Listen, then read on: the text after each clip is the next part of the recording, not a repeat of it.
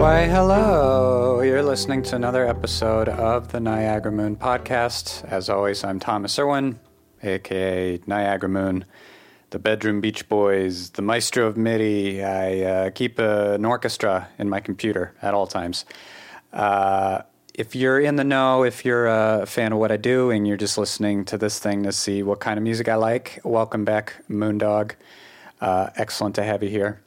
You're a true blue fan. Uh, if you're new to this whole thing, if you're tuning in for the first time, um, this is a podcast where I basically talk about albums of note in depth with different uh, musician friends of mine. I'm a musician myself. I do a little bit of research, but um, I'm coming at this more of an angle of just a, a fan of all kinds of music. I listen to music all the time, and I make music myself. And often my guests are a lot more uh, educated than I. Uh, that is pretty much the case with uh, Mr. Mark Grundhoefer joining me today from Georgia. I had him on last week talking about Yes, Close to the Edge. Uh, he's an awesome dude. He is uh, a good word for him would be reverence. He definitely appreciates the uh, the tradition of great musicians and studio musicians and how important they are.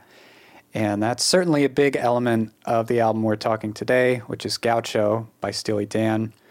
So we're going to certainly get that conversation going in just a second. I will also mention that uh, Mark is a wonderful guitar teacher, both technique and, and theory, and a whole lot else. He's working on and building up his Patreon called The Complete Guitarist.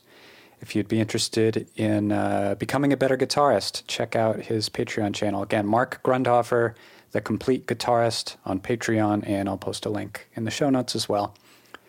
So here we go Gaucho.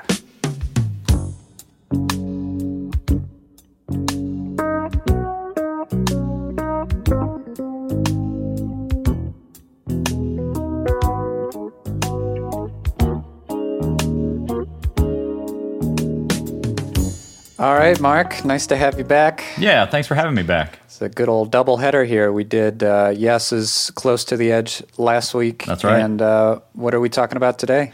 Well, we've got Gaucho by Steely Dan, um, one of their great records. I mean, it is it is just chock full of you know fantastic compositions and killer grooves and hit songs.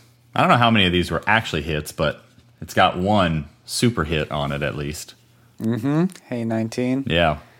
So I wanted to talk about Steely Dan with you for, I mean, a bunch of reasons, but uh, one was um, you. I know you have very strong feelings about Aja. You love Aja. That's your favorite. That's it. Yep. And uh, long ago, uh, me and Dan Barracuda talked about Aja, and he was he was less than enthusiastic about Right. uh, aspects of it, and I guess that didn't sit well with you.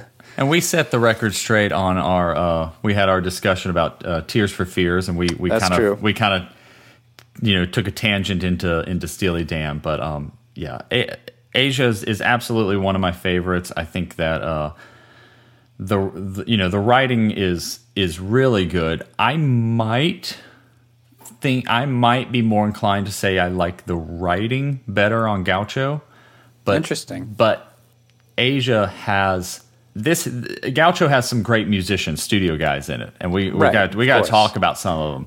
It's a Steely Dan album, obviously. But I have some issues with a couple things with um, the guys they hired. Um, whereas on Aja, I feel like everyone is used to their fullest. You get all the great Larry Carlton guitar playing, and he's one of my he's yeah. one of my favorites. Um, He's great. You get Bernard Purdie, you get Chuck Rainey, you get Steve Gadd, you get all these these heavy hitters. Um, where you get them on Gaucho, but uh, I mean, if if if, if we're gonna get right into it, uh, the tune, um, what is it? It's uh, it's yeah, my rival, which is kind of a goofy song anyway, um, has Rick Derringer and Hiram Bullock on guitar, and neither one of them, and neither one of them play the solo on it. So the solo is played by uh, Steve Khan, but Hiram Bullock, who used to play with like Marcus Miller, he played with Sting, just insanely good guitar player. And then Rick Derringer, which if you're not familiar with Rick Derringer, the dude just smokes. I mean, he's just it's incredible. And yet I have no idea what they're doing on that track because the guitar the guitar is so minimal. I, I don't even track. think of guitar when I think of my rival. exactly. Yeah. There's a little organ. There's a right. There's a little lick in, you know. There's a little mini solo, but it's not. It's done by Steve Khan, who is Hmm. not the level of Hiram Bullock, and definitely not the level of Rick Derringer as far as like you know superstar guitar player. They got Mark Knopfler on on uh uh Time Out Time of out of Mind, mind. and he For does like two and- seconds. Yeah, but you can tell. There's Mark Knopfler. There he is, right? But again, underused studio guys. Like, what, like, Ah. how did they bring these guys in and then not give them, you know, their platform that they needed? And uh, yeah, yeah. Aja to me is the exact opposite. Aja is, hey, uh, you know, hey Bernard Purdie, like, give me the Purdie shuffle, and we are going to make that the, you know, the the center point of Home at Last. You know. Um, yeah, yeah. So I this even is an interesting place to start. I even have uh, oh Bernard Purdie is on on uh, uh, Babylon Sisters. Sisters, right? But Yeah. what is the one? I've got my I've got my liner notes here. Um, there was one oh yeah, it's on Hey 19. Steve Gadd is listed as percussion. So what did they give Steve Gadd the greatest you know drummer of all time like a shaker for that song? so yeah, that's This that's is an interesting place to start. Yeah, you, the the difference between this album and, and Aja, Yeah. and how musicians are used on Right. each. Because this album did come out, uh, what two three years after Aja, is it okay? Yeah, 1980. I think Aja was 77. It's it's in Yeah. the shadow of that album, which a lot of people will say is their their high mark, their masterpiece, and definitely like set the tone for this period of their Yeah. career. And then Gaucho at the time, I think, was maybe a disappointment to some people. Other people were more enthusiastic about it, but it was more kind of generated mixed feelings. Um, I think the whole ethos of this album compared to Aja is very different, and uh, intentionally so. So Aja, they're they're taking the role of these great band leaders, and they're bringing so many people together, and it's still a very organic sound, warm, uh, has a lot of callbacks to classic jazz, blah blah blah. Gaucho is going into this like electronic, like minimalist territory Sure. in a lot of ways. sure. And so the way you use musicians is going to be different, and there's so much restraint and like holding back Right. with these different players. I mean, it's it is weird to think like 40 different 42 different people lent themselves to this album, like, you know, this huge amount of personnel, but it's such a sparse held back sound yeah, in so many moments. Uh, I, I think I think you're right. Like we even talked for for a few about um, kind of off. Uh, maybe it was, it was earlier in the week. We talked about how Hey 19 has so many sections where it's almost like they they probably recorded like maybe solos or little little sections. Yeah, yeah. But then then the, I think they stripped them away and said, no, no, the groove is so good, right? And uh, uh, you know, Mm-hmm. if you if you're if you're if you're wanting to listen to that song, go back to that song and and you know, it's during the uh, sure looks good. yeah, yeah, yeah. Mm, and I don't know. I mean, I will I will bet money there's a solo like on the master tape somewhere. There's a muted track that has a guitar solo or or a sax Yeah. solo during that, and they were like, no, no, no. This groove is so tight, so good. Let's just let's pull it back and just literally let a rhythm track play. It, it sounds like a backing track during that part. Like Yeah, you know, if but it really it gets you in a zone. yeah, I mean, I mean, I love it. I love it. I would, I, you know, if I, um, I, I just, I'm just curious. They did that. They did that classic albums. VH1 did that classic albums for Aja, Yeah, where they, yeah. where they went back to the tapes and they showed all the ex, like all the other solos that were played on like Peg and things like that. I'd be curious uh, what this album looks like because, yeah, you've Right. got all these musicians you know and maybe because they did aja and aja worked out to the well the way it did they were able to pull in all these guys but you know way underutilized um but maybe it's for the best because it's Yeah, you know you, album say is great. underutilized, but it's all intentional. It's Yeah. they had a different goal in mind. right sure Um, So if, if you want what Age is doing, you don't really get it here, and vice versa. yeah yeah um well, i I thought it's you know I'm. Oh, go ahead. No, I was just gonna say I think that's why Aja is my is is because Right. I because I live in the jazz fusion. You do. I want to hear like I want to hear like a crafted solo. I want to hear the saxophone just ripping. Like that's why to me Aja is is probably my favorite album. But when I listen to Gaucho, I'm like, man, is there anyone who writes lyrics better? You know. maybe Ben Folds. Maybe that's it. You know, um, I mean, yeah, the, the lyrics are another can of worms altogether. Yeah, like yeah. like the song Gaucho, like those lyrics are. Oh man, I, I rarely get excited about lyrics, and I love, I love the lyrics to Gaucho, the the track. Um, uh, Glamour yeah. Profession, another one. I mean, even Hey Night, even Hey Nineteen, and just sort of like simplified grooviness is, uh, you know, lyrically genius. Yeah, they really they paint very vivid pictures, but still with a lot of code, coded language. Uh, very poetic, but it's yeah. Where where to get into this? It's uh, it. This album has such a like polished sheen. Obviously, I mean, just the amount of money and time, the yeah. insane amount of money sure. and time ridiculous over the, over the top like unnecessary yeah but it, so it's it's you know and people will accuse it of sounding like a hold music you know elevator right, music right, right, just this kind of glossy whatever mm-hmm. but it's so sinister and dark and cynical that most of the stories they're telling yeah uh, I mean, half the songs are about drug abuse or perverts or prostitutes or sure. like the most innocent song almost is "My Rival" because mm-hmm. it's just kind of a goofy like 1940s language, right? Uh, like uh, ne- you know, talking about a nemesis, like a, a jilted lover, basically. Yeah. Everything else is so. Again, it's so coded and kind of it's like behind a wall of like poetic license, but it's you know, th- this is this is a skeezy, sleazy uh, collection of tales here. Yeah. So what? So so I mean, I'm, I'm curious. Uh, at, you know, your your you probably have stronger feelings towards this album maybe than I do. But what's what's you know what's your what's your favorite tune and what's your your least favorite tune yeah. on this one? Um, well, I don't really care for Third World Man as much as the other songs. Okay. And that's one that was like a that was a holdover from the Royal Scam sessions. Yeah. Uh, like that has Larry Carlton on it, who didn't had nothing to do with these sessions, but they just like right. brought uh, this tune back from. Yeah. He's he's the highlight of that one. Yeah, Larry. Yeah, it's great. Um, I will say, and then I, and um, I, I would I want to hear your your your favorite, but um, I will say about Third World sure. Man, that one that one got new life for me once I started really getting into Steely Dan's official live album, Alive in America. They do a killer ver- okay, they do yeah. a killer version on there, and I remember I heard it on there, and I was like, "Man, this is a good song. I should like go back to the studio." And then so now, because years ago I might have said Third World What Man was my least favorite, but uh, it, it, yeah, my rival. That live version my, gave a new life. Yeah, and my rival just. you don't like my rival? I mean, I like it. I just don't like it that much, and it is yeah. kind of funny, like you said earlier, that it's uh, it's uh, Donald on the organ, not the yeah. Rhodes or piano, and you know, it's such a it's such a goofy organ sound too.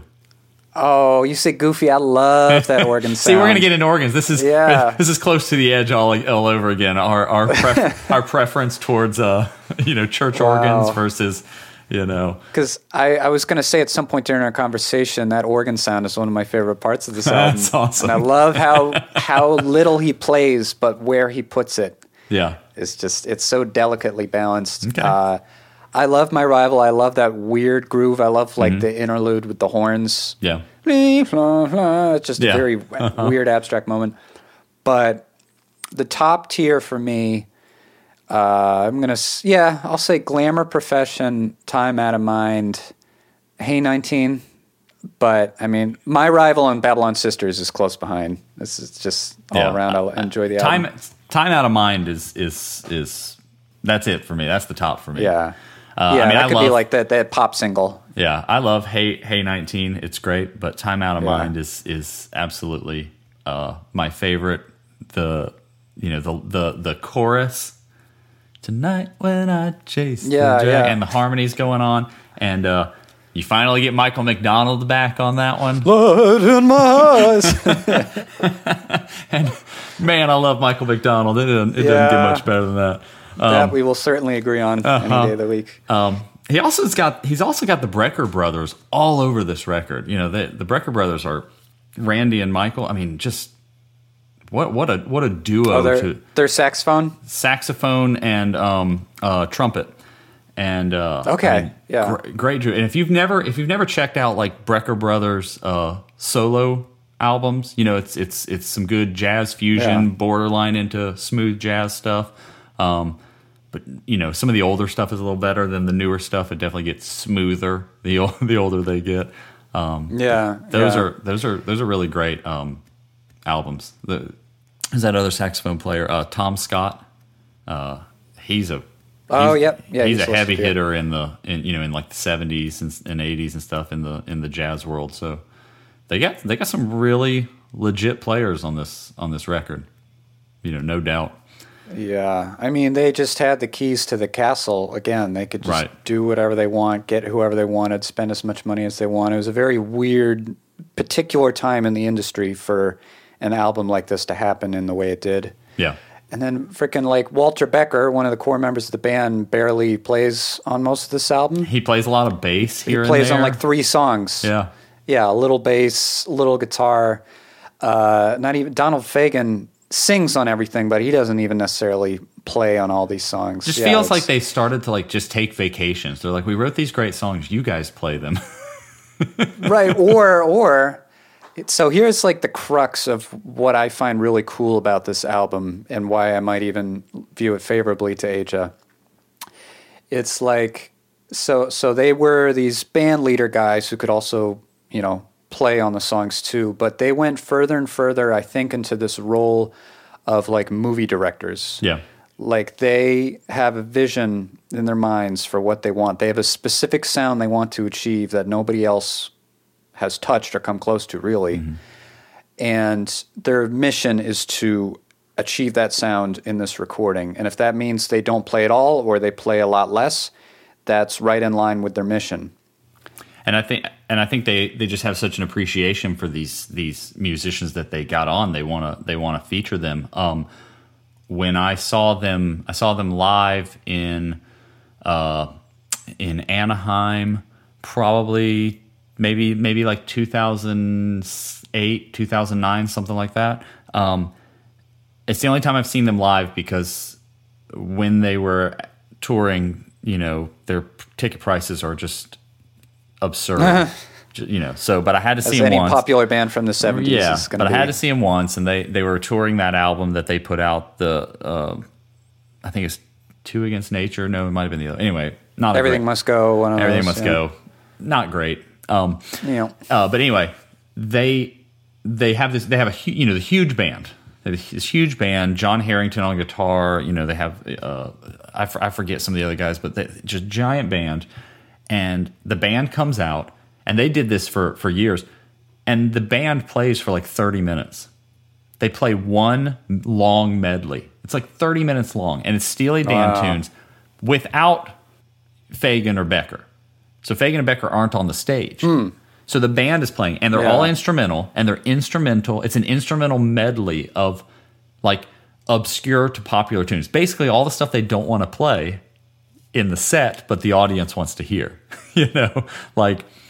I mean, of course they of course they play Josie and they play uh, you know it, with the full with the full band, but but but they they send the band out there to play you know things like you know Kid Charlemagne or something like that, right? Yeah, like yeah. the band is playing it um, instrumentally, and everyone's taking solos, and it's like and it's, and it's, and it's you know trading off solos and improvisation and all that, and then after you know this thirty minute intro song. Walter Becker and Donald Fagen come out, and then they play full songs, you know, for the rest of the show. And it's like, it's it's kind of amazing to me. It's like they're just they're literally just hanging out backstage while you know their band is playing their songs. You know, so so they had the band play all like the hit crowd pleaser songs up front or something. I mean, not all of them because they still like All right, they saved some for later. they save some, yeah, because you got you know you got to play reeling in the years and Yeah, stuff. because I was going to say that that would be such a that would be such a uh, Donald Fagen move to be like, all right, give the audience what they want first, and then I get to do the fun stuff. Well, after the but that's what I mean. There was some of there was some of that. I feel like they did. I feel like they did Hey 19 like that, if I remember correctly. It's Yeah, been a long yeah. time, but I feel like Hey 19 was in there. I don't want to do it. You guys exactly. do it. That's that's precisely what I'm saying. Yeah. Um, so it's just it's just such a steely yeah, such a steely Dan move, like to to just Yeah. hey, ba- hey band, you guys go play this. The band's name after a dildo. right, exactly. Yeah. it- g- getting back to uh, Gaucho again, it's like I feel they let themselves be the most themselves of any of these albums, if that makes sense. Like they just fully went with their own impulses. So it's like Walter Yeah. Becker is like the guy at the back of the room who just like, you know, can weigh in and, and give his Yeah. input. But, you know, he's he's having problems with drug abuse. I think that casts a long shadow over this album too. which is ob- obvious in a lot of the lyrics. Yeah, the ensuing tension with with Fagen about that, and Mm-hmm. he's, he's just he's in rough shape, but still, uh, you know, in a creative zone. But you look at pictures of Donald Fagen, and the guy's not out there to make friends. he, I know, I've never seen him smile. He always looks. He reminds me of Stanley Kubrick. I don't know if you're a Stanley Kubrick Okay. fan. I mean, I'm not. Yeah, I'm not real familiar with what he looks like, but I'm. I like his movies. I just, but they're both like uh, they're geniuses, and they make these immensely accomplished works. well, I was gonna say, does Stanley Kubrick look like a vampire too? A little bit, yeah. They both have this look in their eye of like, I know exactly what I want. I'm going to do anything to get it, even if it means 160 takes, whether it's Got it. audio or video. Like, uh, my whole mission in life is to accomplish this work, and I don't care about the feelings of the actors or the feelings of the musicians. So I'm going to Yeah. do whatever I have to, like during the recording process, after, like just this one track minded determination and that's that's how you get the Donald Fagen sound and the sheen of perfectionism that is like most clear in this album. Like that's that's what I mean also about it getting almost like electronic feeling is that it's like inhumanly perfect, but in mm-hmm. a way that doesn't feel like safe. Like it has this edge of menace just with how dark the songs are, and it's it's like an uncanny sort of feeling. Yeah, I was gonna say. I mean, it it, it definitely like I- don't know why. Um, yeah, uh, I I put on this album like I put on Aja when we're like hanging out outside and like Yeah. you know maybe or, or Warm, like something like that. Like, yeah, exactly. I don't put this album on. I'll put Hey 19. I'll put Hey 19 on. you know. Yeah, yeah, that one gets by. But I, but I don't I don't really put this one on like that. And um, now now I also I also like completely nerd out on the Steely Dan albums, and um, I I think they all are sequenced wrong. I think the track order on every Steely Dan album is wrong, and I would I have I have Really, this one you order. think too? Yeah. This one I would say they almost got perfect. All right, how would you change the track order for Gaucho? Well, I mean, I would I would open up with Gaucho, like I would, like that's that's that's my number one. Is I would The not open side too, at least with Gaucho. Well, but that's and that's record. kind of the thing. Is side two to me is better than side one in as far as the flow goes Okay. to me. So I'd almost flip the sides, right? But you Hmm. can't have my rival on side one. So I still have my rival at the end. I put Third World Man on side one, though. I mean, of course, it's all personal preference, but It is because I still like it the way Yeah. it is, but uh, that's interesting to flip it on its head like I don't that. think Babylon Si- I don't think Babylon Sisters is a good uh, uh, opener. Oh, I think it's a perfect. as much as I love that song, yeah. See, it, really it lulls you in with that and with that long outro, that long Yeah. fade, and the way that Now, electric A- piano now- creeps in at the beginning. It's such a Yeah. meaty tone. and I could I could probably I could forgive Gouch. Aja's the one that I completely. That one he- feels a. Aja's got I'm I'm willing to talk on It's that one. Yeah. Yeah, yeah, yeah. So that one, I that one I completely resequenced. You know, I've even got a playlist on my Spotify of my order of Aja that I listen to. That's in true Um, uh, Donald Fagen style. You can, in an OCD fashion, change the track order just Right. how you want Exactly. it. yeah. exactly. Now I'll tell you, I'll tell you my uh, my association with Babylon Sisters because I wonder how many, um, I wonder how many listeners uh, you have on this podcast that would that that would agree with me that are maybe out in uh, California. Um, every summer into the fall, I have co- Babylon Sisters constantly stuck in my Mm. head because the only talk out there is the Santa Ana winds. Here So come every those time- Santa Ana winds. and I again. and so I live my life out there living in California, like just with that song. Yeah. it's like the news. Okay, the Santa Ana winds are coming. Yeah, you know, and then I'm like Babylon. That's great songwriting. Sisters So that so that song is that song is. I mean, it's the biggest earworm. I, I don't have to hear the song, and yet just talking about that time of year makes me think of Babylon Sisters. you know, fires are raging, Uh, yeah. and I'm sing and I'm singing. You know, San Francisco showing. You know? I love it. again another great great live version of babylon sisters on that alive in america That one lends itself Steely to a good Dan. Live show, I bet. Yeah, with the, the backing vocals. really yeah really good uh mhm, mhm. and that and that alive in america is taken over i forget how many tours but a couple tours so you get different musicians it's not just one band Yeah. so i think like steve gadd plays babylon sisters but then you get like dennis chambers on aja and you know uh uh there's a more famous sax player that plays on Wayne Shorter. yeah Yeah, classic uh, Titan of Jazz. Um, yeah, it's interesting Right. you bring up the Santa Ana Winds. Um, like so many references in this album, that the setting is so much Los Angeles. Uh, between this one Right. and then Glamour Profession is about the cocaine Mhm. industry in, in, in Hollywood and Mhm. everything. It's uh, interesting to think they recorded this album and worked on it in New York City. Because when they were in, Mm. when they were making Aja, they're in Los Angeles singing songs about people in New York and New York characters, Broadway funny, Duchess yeah. and all that. And then okay, so they switch back to New York and they're singing songs about people in Los Angeles. right they they flipped that around. That's interesting. I never thought I never thought of it that way. That's really kind of cool. So what what were they where were they where did they record uh like yeah, like Royal Scam? I think they were all. I um, no, that's where my trivia falls apart. I, Yeah. They're either in New York or Los Yeah. Angeles for all of them. But Yeah, I don't know my I don't know my trivia of Steely Dan as much as some Yeah. other bands. I know my I know my personnel pretty well because I just again I, I hear like a great solo I'm like, okay, who did that? Who was that? You know. Gotta right, get my liner right, yeah. You're out. very so you're you're very reverent. Like you're you're in tune with the lineage of great players and letting great players do their thing. Like you Yeah. yourself, you play that kind of music that's important to you. That's kind of the scene you're in. That's that's and age is all about that. And then again, that Right. little the, the little thing about Gaucho is it kind of forgets that too, and just enters this like Yeah.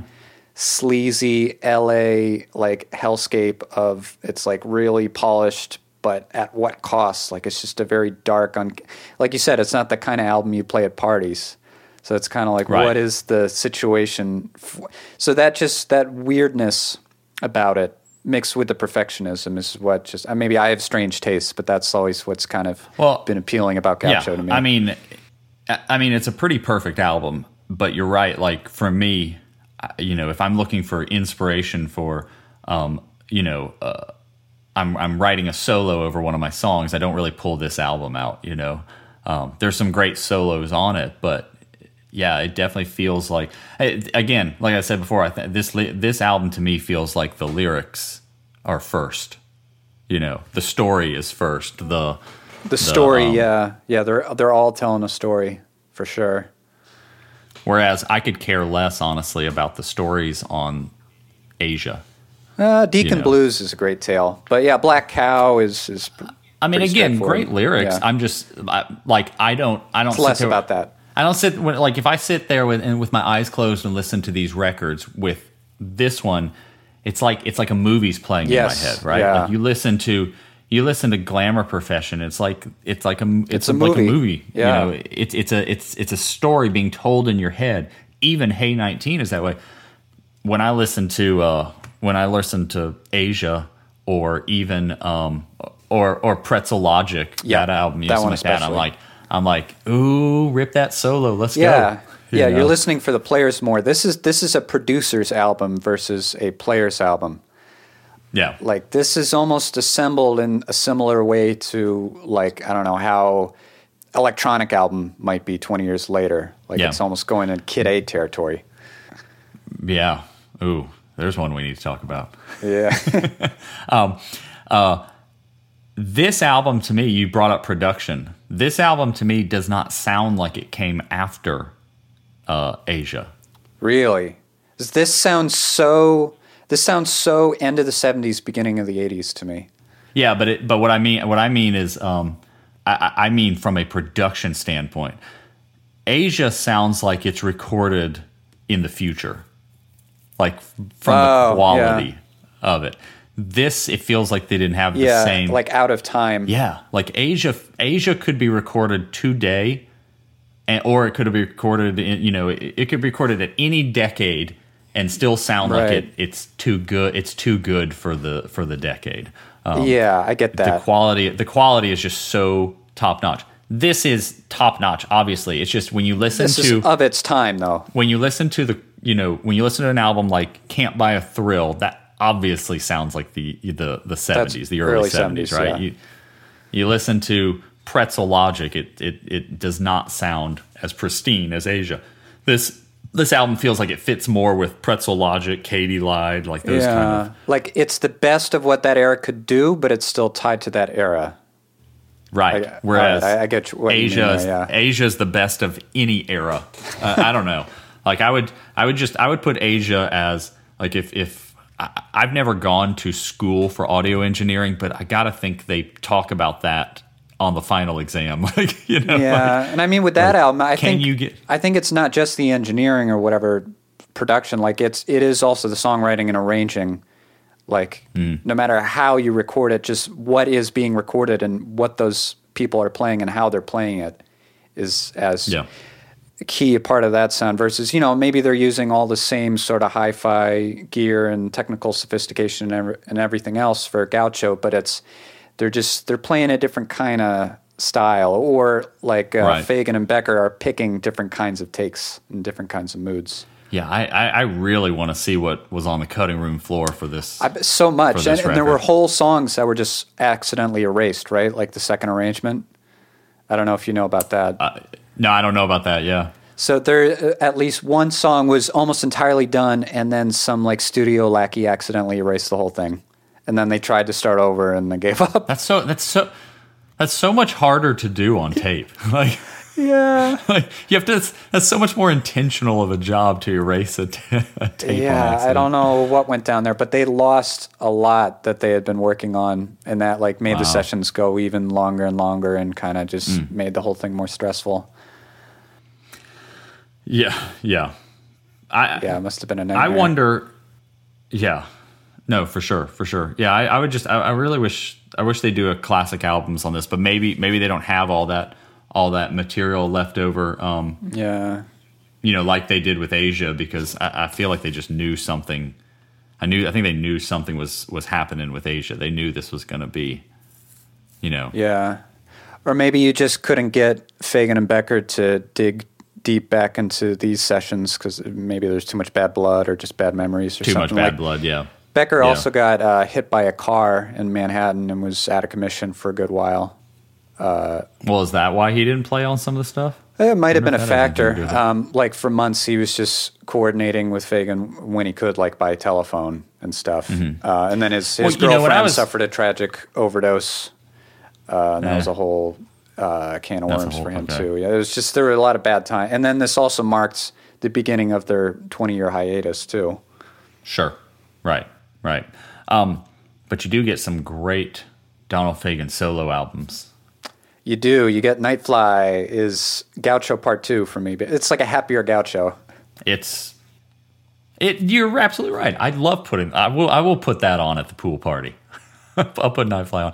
He actually put one out. You know, a little while ago called "Sunken Condos." Was that That's good a one? great app. Oh man, it is so good. I mean, it is. It's it's so good, and you listen to it and go, "Well, why couldn't modern Steely Dan be this good? If you're able to Uh. still write these songs, you know." Um, uh, but anyway, back to back to uh, Becker. You know, um, I never really paid that much attention to uh, his bass playing until I heard him on Gaucho. You know, obviously he plays bass on a lot of stuff, but but the songs that I think about the bass on, you know, Steely Dan songs Yeah. are usually someone else or usually a studio guy. Right. But um, man, you know, there's so much going on in Gaucho. You may have never really sat down with the bass on Gaucho, but but put your headphones on and and and dig into the bass on Gaucho. Becker goes off. He he has some sweet licks, you know. And he's and he's he's famously known as not the greatest player. Great writer, great arranger, but Yeah. as far as guitarists go, I mean that's why he brought in all these guitarists. Um because Yeah. he's he knew what he couldn't not, do. Exactly, exactly. And I mean, I've even seen some interviews where he talks about like, you know, how he kind of studied the guitar through his career to try and get better at it, so that he could play these things. You know, because even if you go see him live, when you could go see him live, Right. um, you know, when he was alive, they still had another guy like Jon Herington, for example, playing, doing the heavy lifting. You know, on on on a on a solo like you know Bodhisattva or you know Josie or that's a something like one, that. yeah. So, yeah. Oh yeah. And again, just man, what a killer song. But to- totally, uh, totally dated production on that one. I mean, that's an old, that's an early, that's an early album. Yeah, it's the early albums. I, I like them, but it's a completely different band, literally. I mean, literally, like "Can't Buy a Thrill" has has a vocalist. You know, has a vocalist that's not Fagen. yeah, which I, I don't think he's so bad. He gets a bad rap on uh, Dirty Work like and him. stuff. I like him. Yeah, I don't. I, I like his voice. Yeah, and and I don't know. I'd have to I'd have to go look, but I'm not sure that Becker plays guitar at all on that first Yeah, album. wouldn't be a surprise. I mean, when he when they were touring, he was touring as the bass player early on. So, um, if you watch some of those old videos of like reeling in the years and stuff, he's just back there, doom, doom, doom, Yeah, doom, yeah. doom, doom, doom, just just doing the you know, um, the the bass playing. Walking. But And I should say my, my favorite Steely Dan song uh, is My Old School. Nothing to do with Okay. with later period, but that's that's a, and that's an early one. Yeah, that's Um, yeah. But I it's like uh, Royal Scam, Aja, Gaucho. Those those are like the most filling like album experiences. That's where Yeah. they really mastered that art.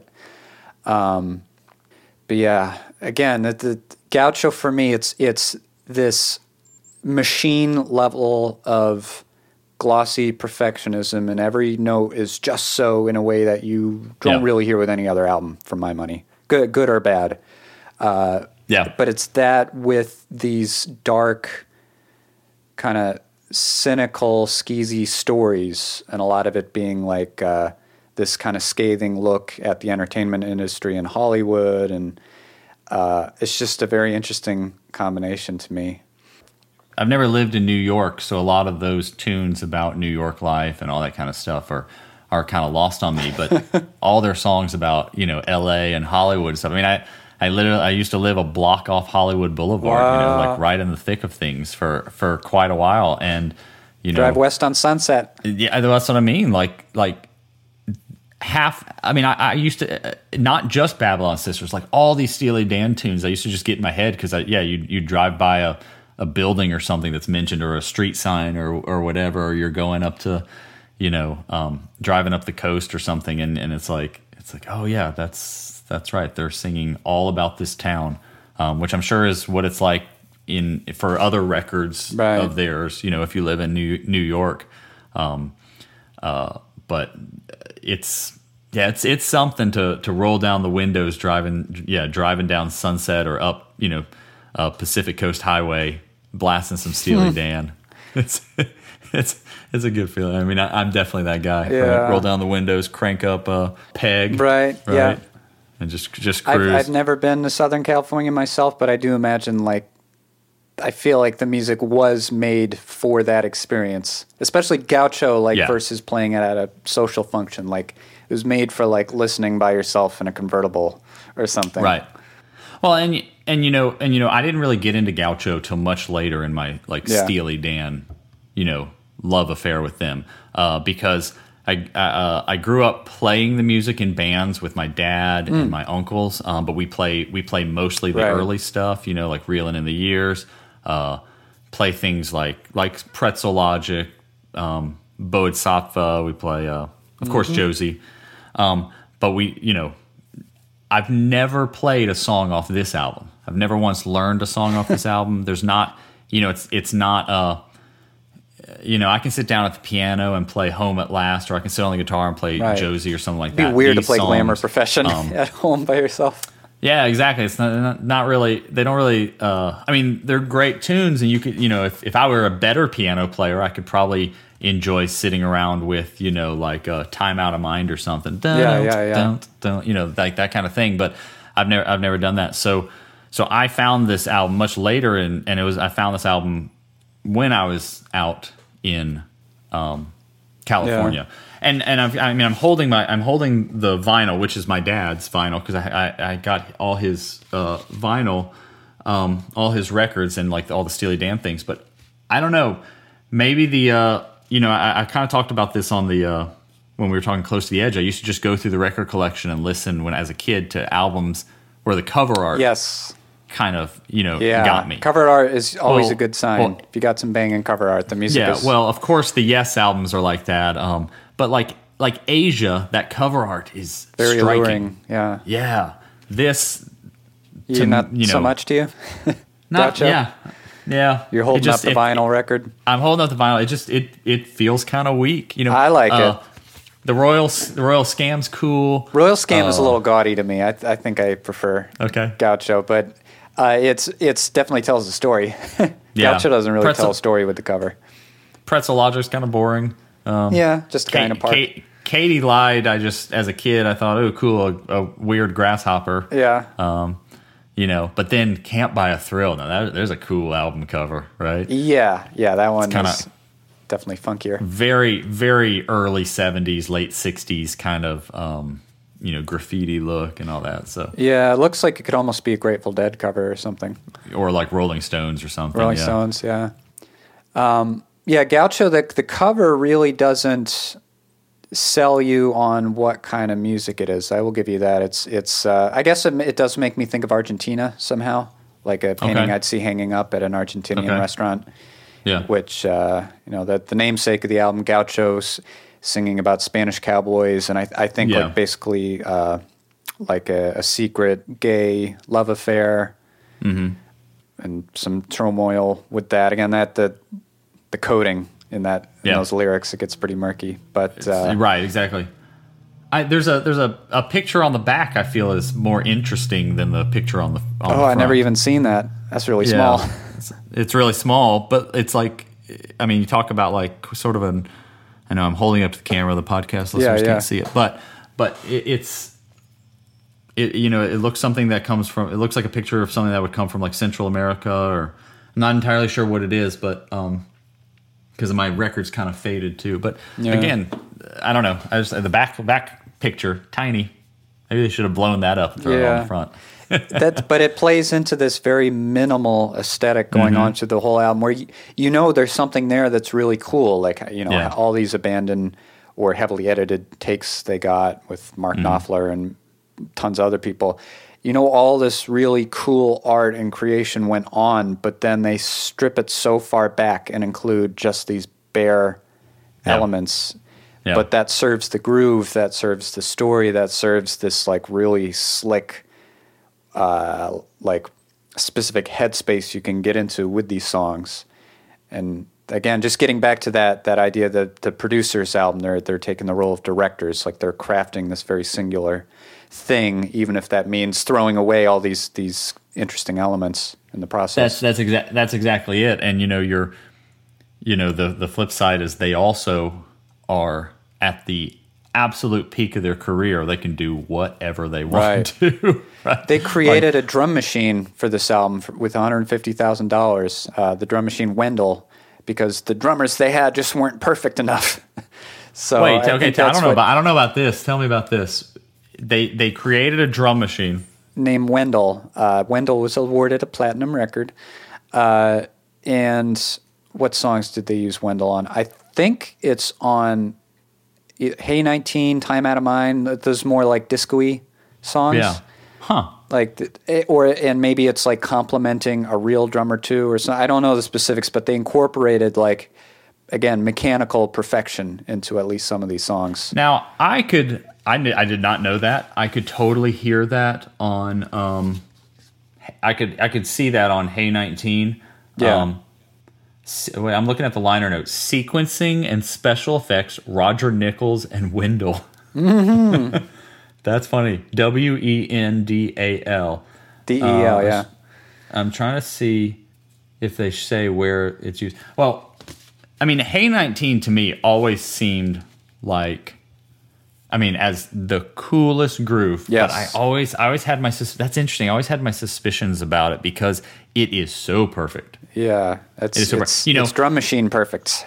Well, I was listening. I was listening to. Uh, so I, there's there's two other artists that I just absolutely love. Steve Winwood is one, and his al- his album um, uh, with uh, uh, that that first solo '80s record he did, um, "Arc of a Diver" and "Spanish Dancer" and those um, drum machine on that, Yeah. hundred percent. But but it's like programmed. But then you've got. Um, I was I was I was teaching a kid how to play this the other day. We were reading through some sheet music, and it's um uh, the way it is Bruce uh, Bruce Hornsby. Um, fantastic record that that Bruce Hornsby and the Range album, but that song the way it is has a drum machine on it, and it's incredible. If you go back and listen to that drum machine, there's not a fill, there's not a cymbal, there's not a variation. It is one pattern looped for the entire song. I mean, there you would think they'd at least program in like right, a huh? sim a cymbal hit on a downbeat beat or something, but it need it? Oh my! Well, once you, it's it's it's it's kind of awful, man. Like once you realize that, it's kind of hard to listen to that song. Oh, yeah, it's now you you can't unhear it kind of thing. You can't unhear the fact that. So sorry for ruining that song for anybody, but uh, yeah, that drum machine does nothing. It's and I mean it's so perfect. It has no dynamics to it. It's it's really wild, man. I, Yeah. I was I was kind of surprised. So I would assume that if they use the drum machine on Hey 19, they just they have it underneath the actual, um, you know, drummer Rick Rick Marotta. Yeah, who I'm not real right. familiar with him. I'm not familiar with who Rick Marotta is, or what else he's done. Yeah, there's But- a lot of names popping up on here that have probably played on a billion songs that we love, but just Right. you know they're not famous in and of themselves. Jeff Jeff Porcaro on Gaucho. I mean, talk about one of the best drummers of all time. Jeff Porcaro played the Rosanna. Oh yeah, yeah, the Toto, guy. Toto, right? Oh man, that dude is solid. And then Steve Gadd Yeah. playing most Steve everything Steve Gadd, else. known for the 50 Um, Ways to Leave Your Lover drum intro.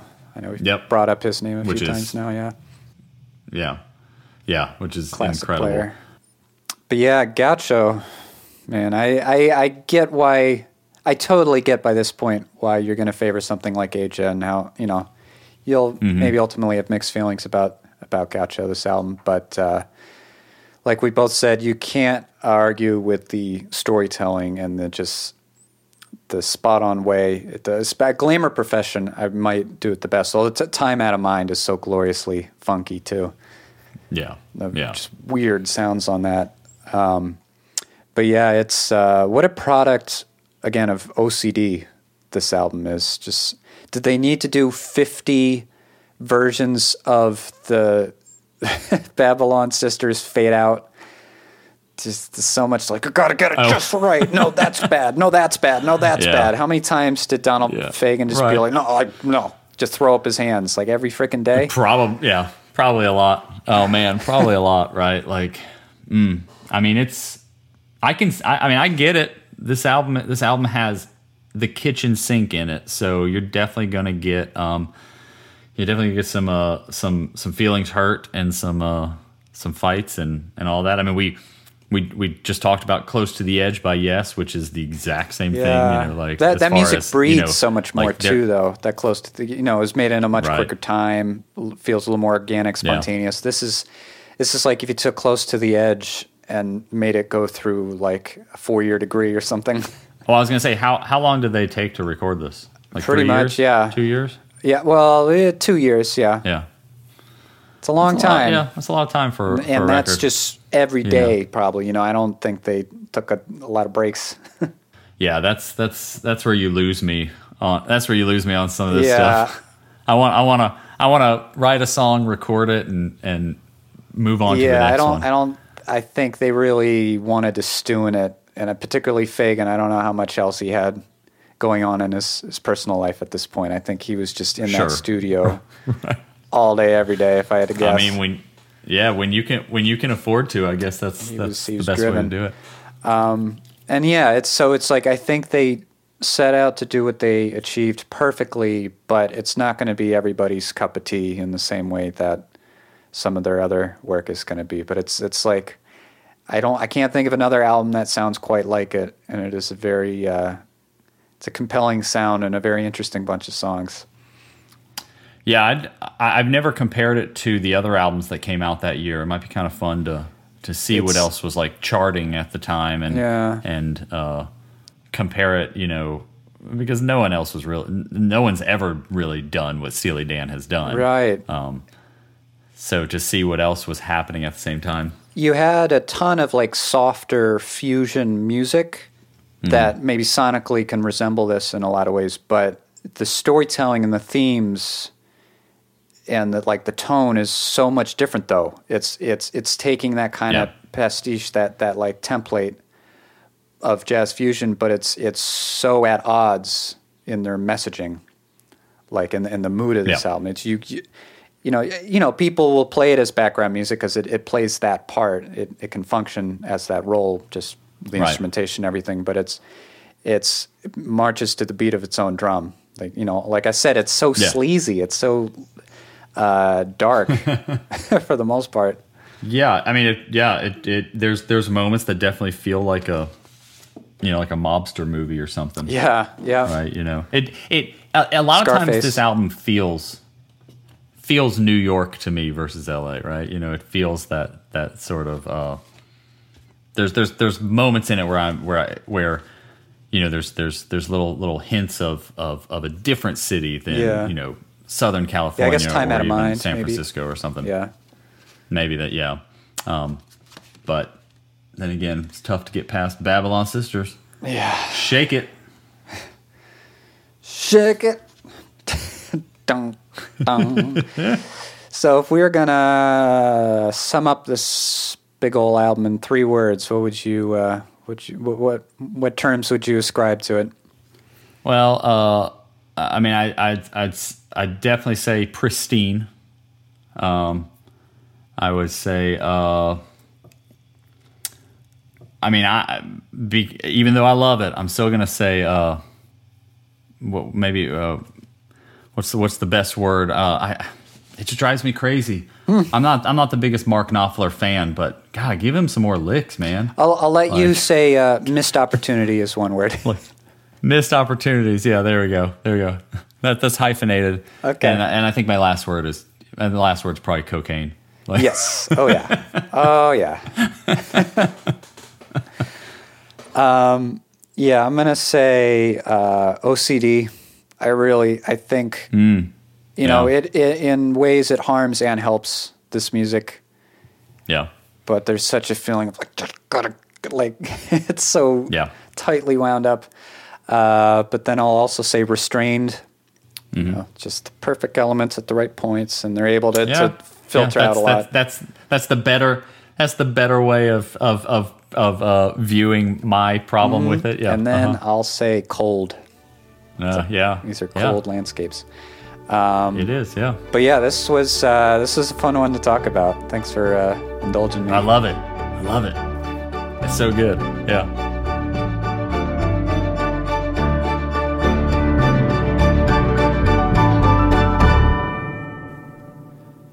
So that's it. Thank you so much for listening all the way through. I hope you found that interesting. If you want to check out my own music, Niagara Moon is streaming anywhere you'd think it is on the internet. Uh, got that going on. And uh, next week's episode, next week's album, per usual, is TBD. I'm not quite sure yet. But I hope to see you again soon. Bye bye.